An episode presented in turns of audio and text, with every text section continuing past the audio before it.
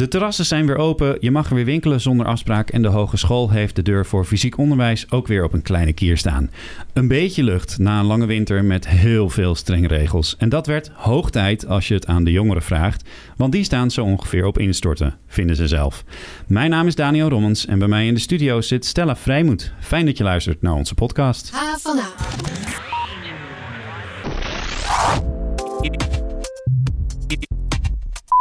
De coronacrisis heeft een negatief effect op ons humeur, soms zelfs op onze geestelijke gezondheid.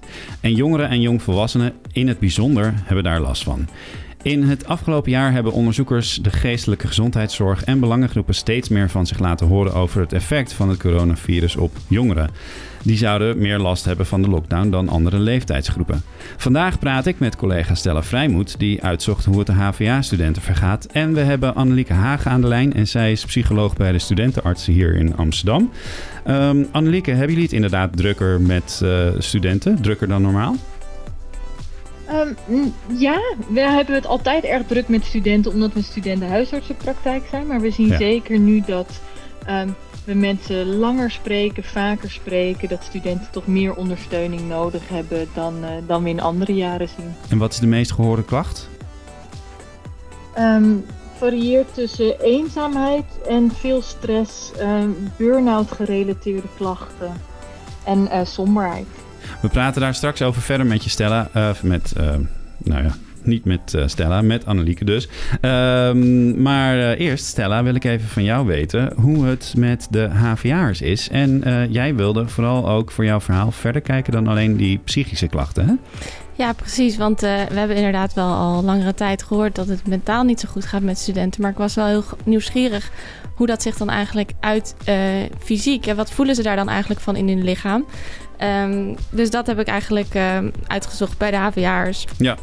En wat voor soort klachten zijn dat dan, fysieke klachten? Ja, het kan, kan natuurlijk van alles zijn eigenlijk. Je kan uh, buikpijn krijgen, hoofdpijn krijgen, um, uh, misselijk zijn omdat je stress hebt. Maar ik wilde eigenlijk kijken naar die klachten die zoals angst en paniek. Dus bijvoorbeeld dat je hart heel hard gaat kloppen of ja. dat je benauwd wordt. Ja. En daar heb ik toen naar gevraagd bij de HVA'ers. Ja, en dat heb je gedaan met een poll op Instagram. Mm -hmm. En zo'n 125 mensen die die poll invulden, die gaven aan dat ze wel eens last hadden van die hartkloppingen, benauwdheid en paniek.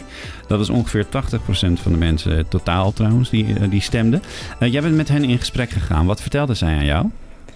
Nou ja, er waren inderdaad een aantal studenten die die klachten uh, ervaren. Een meisje met hartkloppingen, een meisje met, uh, die last had van haar ademhaling. Die dan even het gevoel heeft dat het even niet meer gaat als ze erop aan het letten is. Mm -hmm. um, mensen met, die benauwd zijn. En er waren over het algemeen wel studenten die aangaven dat ze dat rondom deadlines hadden en tentamens.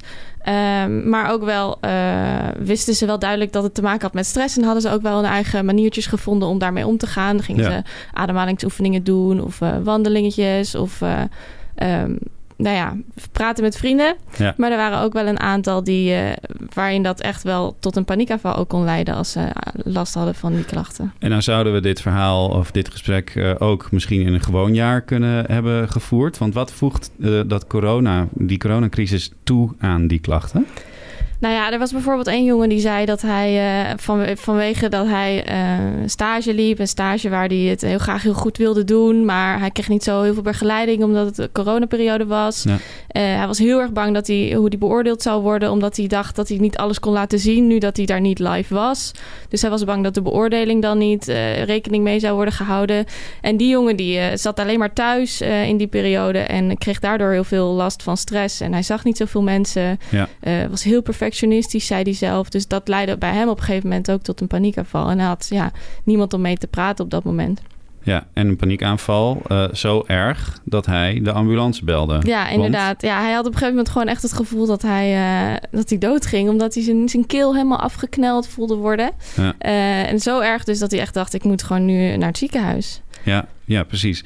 En dat had dus te maken met dat hij zo weinig mensen om zich heen had. Uh, en dat hij eigenlijk het gevoel dat, hij, dat alles uit hemzelf moest komen of zo, ja. die eenzaamheid. Ja, ja hij, je kan je in een paniekaanval volgens mij heel erg gevangen voelen. En dan weet je op een gegeven moment al gewoon echt niet waar je, waar je het moet zoeken meer. Ja, um, wij zijn uh, allebei... Nou ja, ik ben niet jong meer, dat durf ik mezelf te noemen. Jij bent wel nog jong, je bent een twintiger.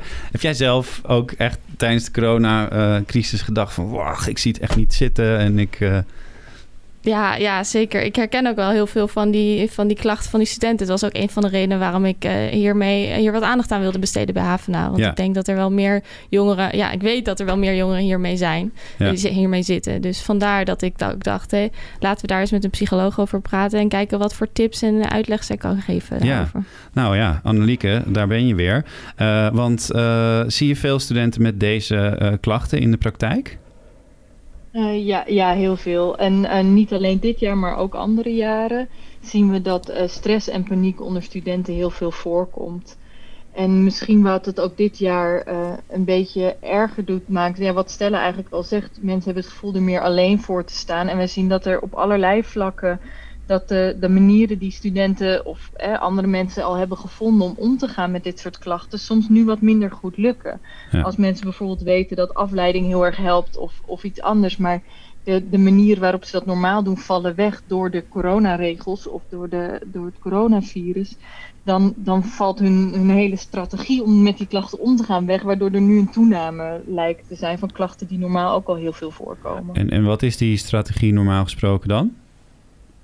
Nou, het verschilt van persoon tot persoon. En de een uh, zegt van nou, ik ga ademhalingsoefeningen doen of een ontspanningsoefening. Maar er zijn ook veel mensen die zeggen, nou ja, als ik door de hele week heen goed voor mezelf zorg, um, regelmatig uh, sport, mijn vrienden zien, um, bepaalde hobby's uitoefenen, dan hou ik mijn algemene stressniveau wat, wat lager. Hè? Als ik genoeg pauzes hou of um, af en toe is even klets uh, met, met de buurvrouw. Dat, dat helpt om het algemene stressniveau lager te houden. En dat ze ook minder snel in zo'n paniekaanval zullen schieten. Ja. Uh, en dat die algemene uh, strategieën nu soms wat lastiger zijn. Omdat mensen iets, ja, iets, een hogere drempel hebben of iets meer tegengewerkt worden om lekker erop uit te gaan. dingen te doen die, die, ze, die ze fit en gezond houden. En ik zeg niet dat dat nu niet kan, maar het is wel uh, lastiger. Ze kunnen niet de, standaard dingen doen die ze gewoonlijk zouden doen. Nee, zoals een pitcher bier bestellen bij Café Fest. Wat ik vanochtend uh, uh, vier jongens meteen zag doen toen ze op het terras mochten. Zoiets, ja. Dat is de afgelopen jaar lastig geweest. En dat is wel precies zo'n moment dat je daar met je vrienden ziet, lekker een biertje drinkt, in het zonnetje zit. Wat een heel ontspannen moment kan zijn. En, en studenten komen moeilijker aan die ontspanning toe als ze geen afspraken met vrienden hebben staan. Of uh, bij de sportschool en gaan ze wat makkelijker door met. Uh, dan, ja, ik kan ook nog wel een uur studeren, want ik heb toch niks anders te doen. Of ik zit maar in mijn kamer. Dat geeft minder ontspanning dan, dan de dingen die ze, die ze anders misschien zouden doen. Of nu misschien gelukkig weer kunnen doen. Ja, en dan ben ik toch benieuwd, hè? Want, want wat, is dan, wat maakt dan dat soort ontspanning zo belangrijk voor jonge mensen? Want ik kan me voorstellen dat dat ook voor een vijftiger heel belangrijk is ik denk eerlijk gezegd dat het voor een vijftiger net zo belangrijk is. Maar dat misschien um, uh, jonge mensen het soms wat lastiger vinden om die ontspanning op te zoeken. En waar dat precies door komt, er zijn natuurlijk veel theorieën over. Maar ook wel de, het gevoel alles maar te moeten kunnen. Dat, dat de gemiddelde lat erg hoog ligt bij studenten. Ik zie veel studenten die naast het studeren ook nog een bijbaan hebben, in drie commissies zitten en uh, voor, de, voor de studiekrant schrijven en, nog van, en ook nog twee hobby's en een serieuze sport doen. Ik denk, ja, dat, de, dat is misschien ook wel te veel om met genoeg ontspanning tussendoor naast elkaar te doen. En dat zien we iets minder vaak bij, de, bij wat oudere generaties. Die, die hebben we wat minder ook op de praktijk, maar die, die hebben ja, misschien iets minder de neiging om te veel naast elkaar te willen. Denk dus het hele bestuur van ASFA Studentenunie uh, zit wekelijks, uh, ligt bij jou op de sofa?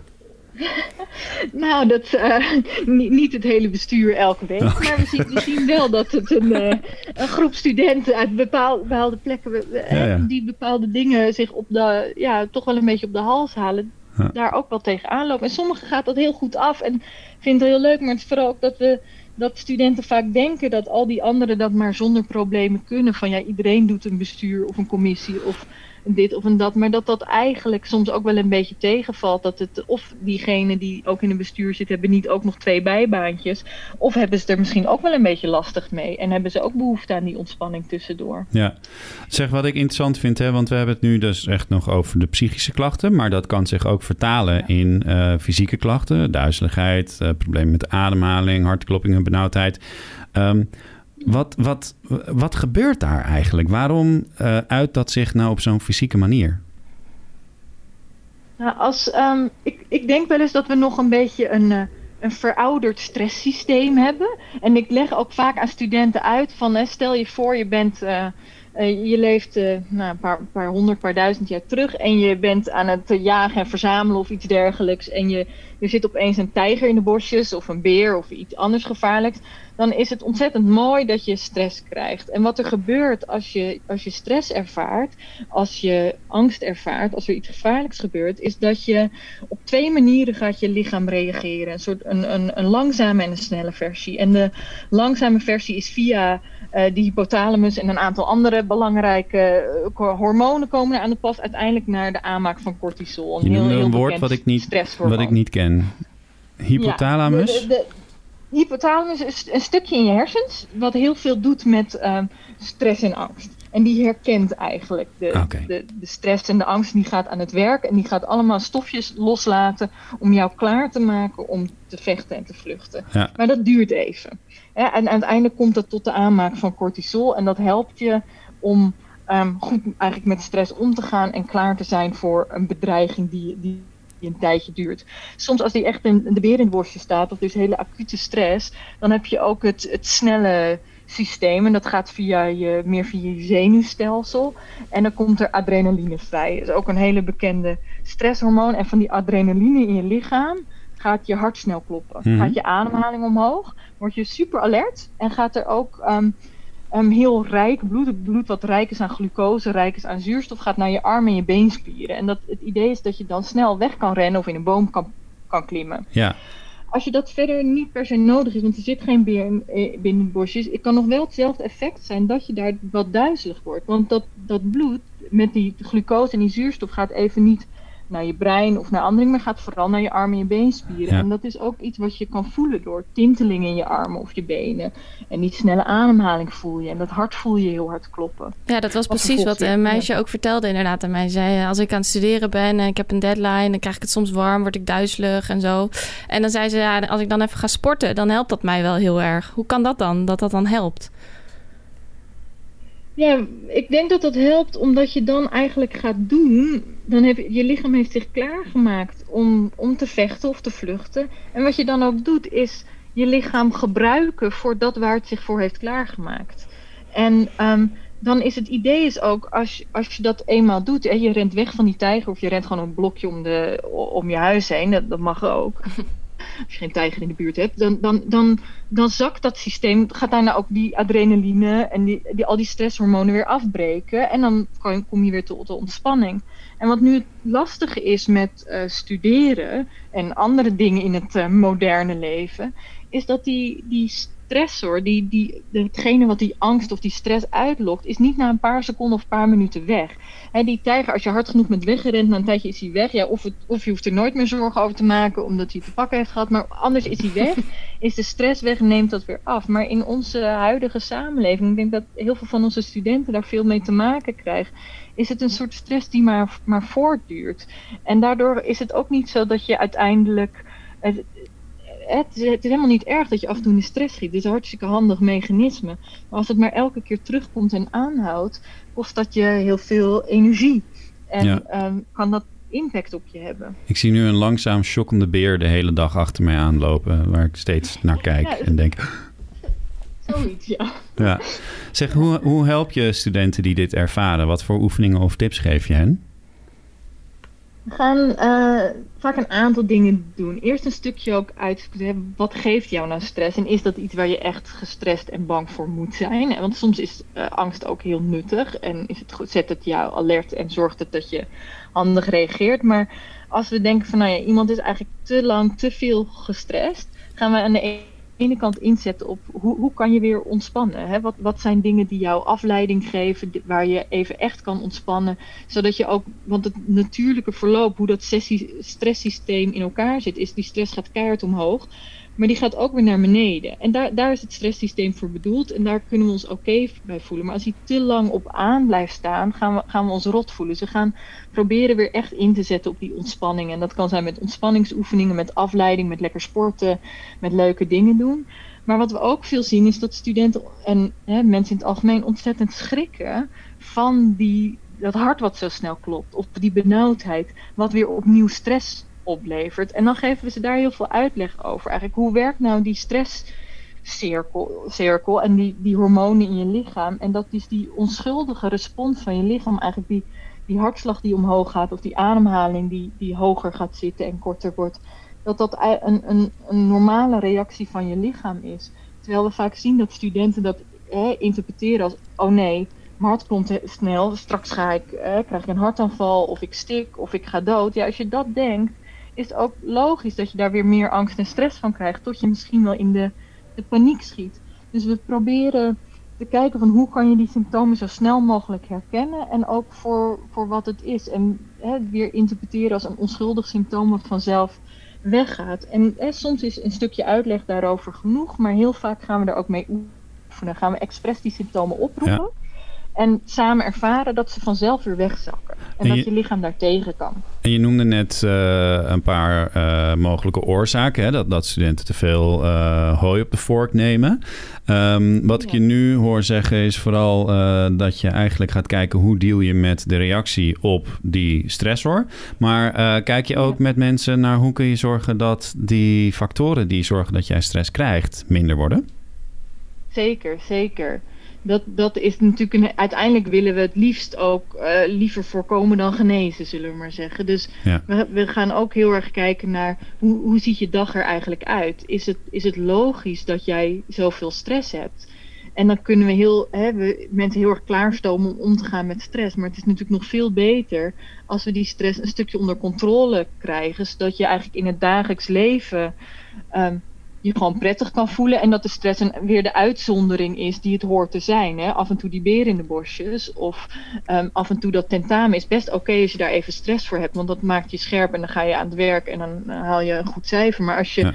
bij elke opdracht of drie weken voor je tentamen al in de stress ziet. Om de, en er gaan te veel dingen. Gaan het, dan gaan we ook heel vaak met studenten aan de slag met een handige dagplanning. En genoeg pauzes inbouwen. En uh, op tijd uh, prioriteiten leren stellen en nee zeggen tegen dingen die, die eigenlijk niet passen binnen je, binnen je agenda. Mm -hmm. ja. Zijn studenten dan eigenlijk niet zo goed in plannen? Nou, dat, um, ik zie wel studenten komen met prachtige planners hier vaak binnen. Met bullet journals en uh, digitale papieren agendas. En die hebben prachtige planningen. Maar wat er soms een beetje in misgaat, denk ik, is dat ze heel erg bezig zijn met het plannen van de dingen die moeten. En vergeten de dingen die gewoon bij het leven horen. ik zie in een planning nooit terugkomen dat er, of nooit, niet vaak terugkomen dat er boodschappen gedaan moeten worden, dat er gekookt moet worden, dat uh, je af en toe een keer een pauze nodig hebt, dat je ook wel eens een keertje misschien uh, uit wil slapen, of gewoon op tijd naar bed wil, of je vrienden wil zien. En dan daarna, hè, dus dat er, dat er op zich de, dan denk ik, nou, ik, heb alles mooi ingepland en met al mijn dagen uh, netjes vol. Maar dan worden er nog veel dingen vergeten die ook tijd kosten. En ik heb ook wel het idee dat er soms um, wat onrealistische tijdsinschattingen gedaan worden. Van nou, ik ga woensdag en uh, donderdag aan mijn essay werken. En dan doe ik dat van 7 uur s ochtends tot 7 uur s avonds en dan ben ik klaar. En dan uh, kan het zijn dat zo'n essay nog meer tijd kost dan 12 uur. Dat het eigenlijk de bedoeling is dat je dat over een aantal weken schrijft. Maar het kan ook zijn dat je 12 uur in theorie genoeg is. Maar ik moet de persoon nog ontmoeten die zich 12 uur achter elkaar kan concentreren. Ja. Dus dat ze niet echt rekening houden met hoe lang kan je nou concentreren. Dat je pauzes nodig hebt en hoeveel tijd iets kost. Ja, precies. Wat, ja, wat voor substappen er zijn. Ik zei het uh, in het begin al tegen Stella, maar ik zeg het nu ook tegen jou. Ik heb het gevoel dat we dit gesprek ook in 2019 hadden kunnen voeren. Um, en daar, ja. dan kom ik op de vraag: wat maakt dit afgelopen jaar nu dan zoveel erger nog? Hè, uh, nou ja, we hadden het al eventjes over dat je inderdaad minder contact met je, uh, met je studiegenoten hebt, met je vrienden hebt. Um, maar kun je echt aanwijzen dat, dat de coronacrisis uh, uh, bepaalde klachten erger maakt of nieuwe klachten bij jongeren heeft uh, doen voorkomen? Um, deels. Ik denk dat het een, een versterkend effect heeft gehad, maar niet.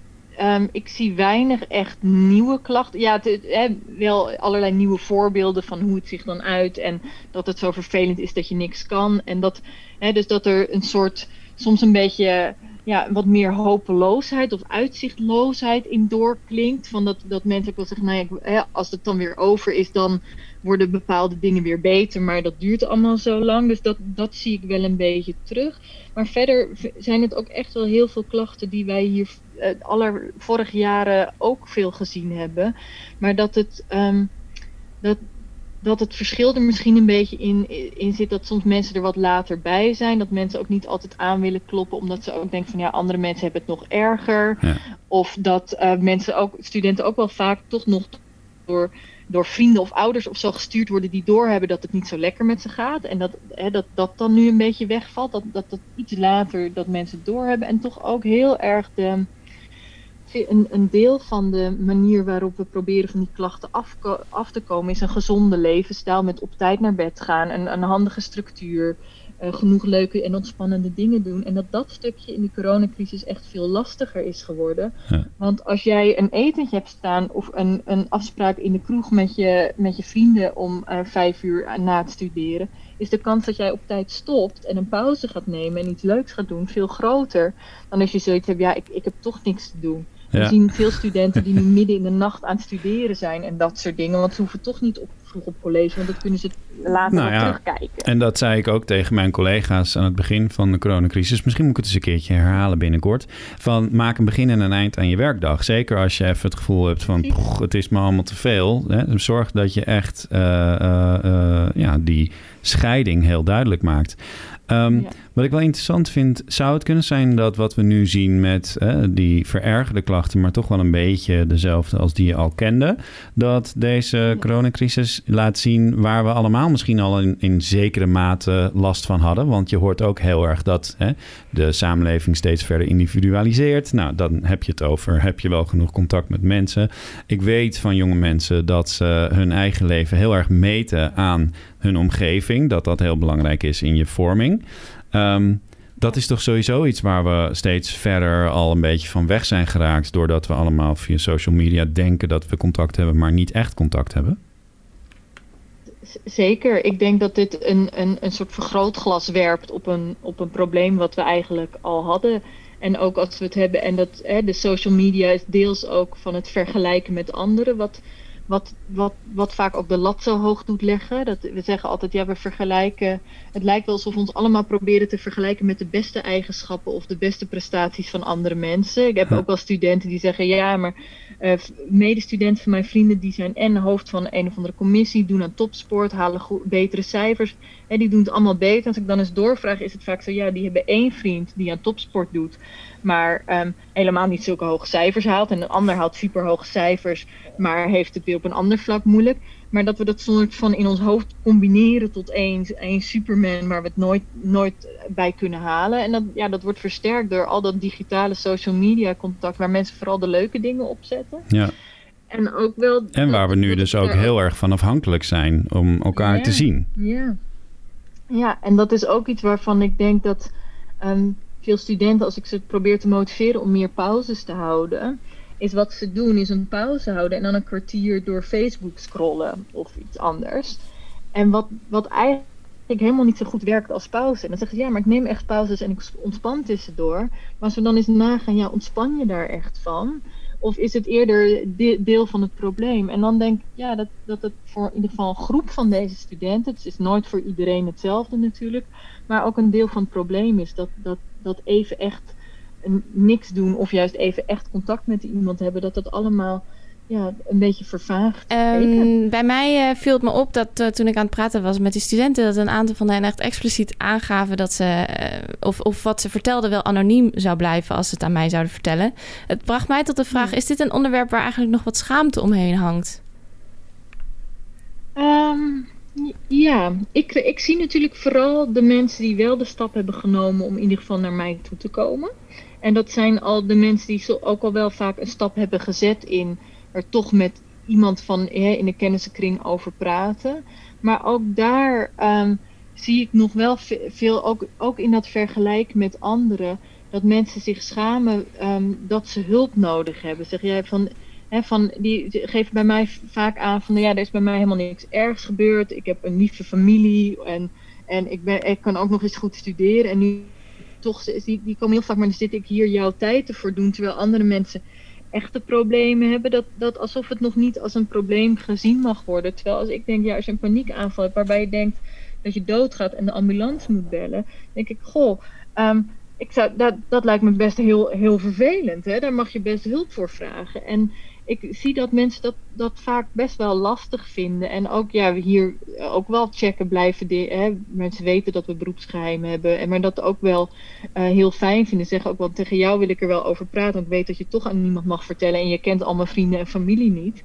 Dat ze dat wel heel prettig vinden. En het is. Uh, ja, dus daar, daar heerst. Ik heb wel het idee dat er misschien wat beweging in zit. Dat het iets hoop, misschien is het hoop meer dan dat ik het echt zie, maar dat ik het wel het idee heb dat het gesprek erover iets meer open gaat. Er is ook een Netflix documentaire met uh, uh, over, over paniek en dingen uh, waar, ik mensen over hoor. Dat het iets meer in de, in de spotlight komt ja. af en toe. En wat mensen ook wel helpt. Maar, maar goed, als je, met, als je als student met een uh, journalist praat en die zegt... ja, en het staat voor altijd online straks... dan zou ik me ook misschien nog twee keer bedenken. Want straks moet je solliciteren ja. en dan staat er ergens... dat je een of andere aansteller... Nou nee, dat mag ik niet zeggen. Nou ja, nu ik het woord noem trouwens, uh, er zijn wel echt mensen die nu in de coronacrisis zeggen van ja, die jongeren, kom op, hey, doe even een beetje normaal. Je, uh, er zijn echt mensen die het veel zwaarder hebben. Denk aan de mensen in de zorg en denk aan mensen die dus echt corona hebben. Uh, en die zeggen van jullie tijd komt nog wel, jongeren. zit dit nou gewoon eventjes rustig uit. Kun je, kun je iets voorstellen bij dat standpunt? Um, nou ja, ik kan me wel voorstellen, zeker als je hè, zelf misschien bijvoorbeeld ook in de zorg werkt en je werkt je helemaal een slag in de ronde.